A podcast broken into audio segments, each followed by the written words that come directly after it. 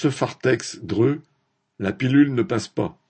À la Sofartex, un laboratoire pharmaceutique de Dreux d'environ 300 salariés, les NAO, négociations annuelles sur les salaires, ont eu lieu en avril.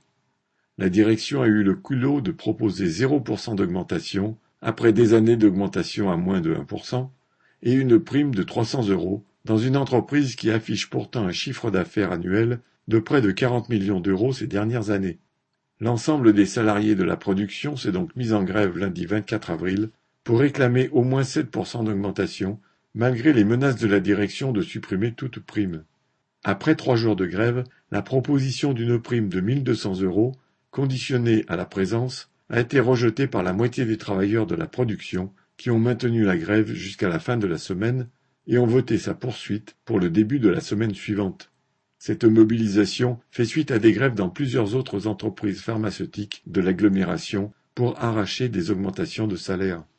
Toute la semaine, un piquet de grève a permis aux participants de se retrouver pour manger et discuter ensemble dans une ambiance chaleureuse.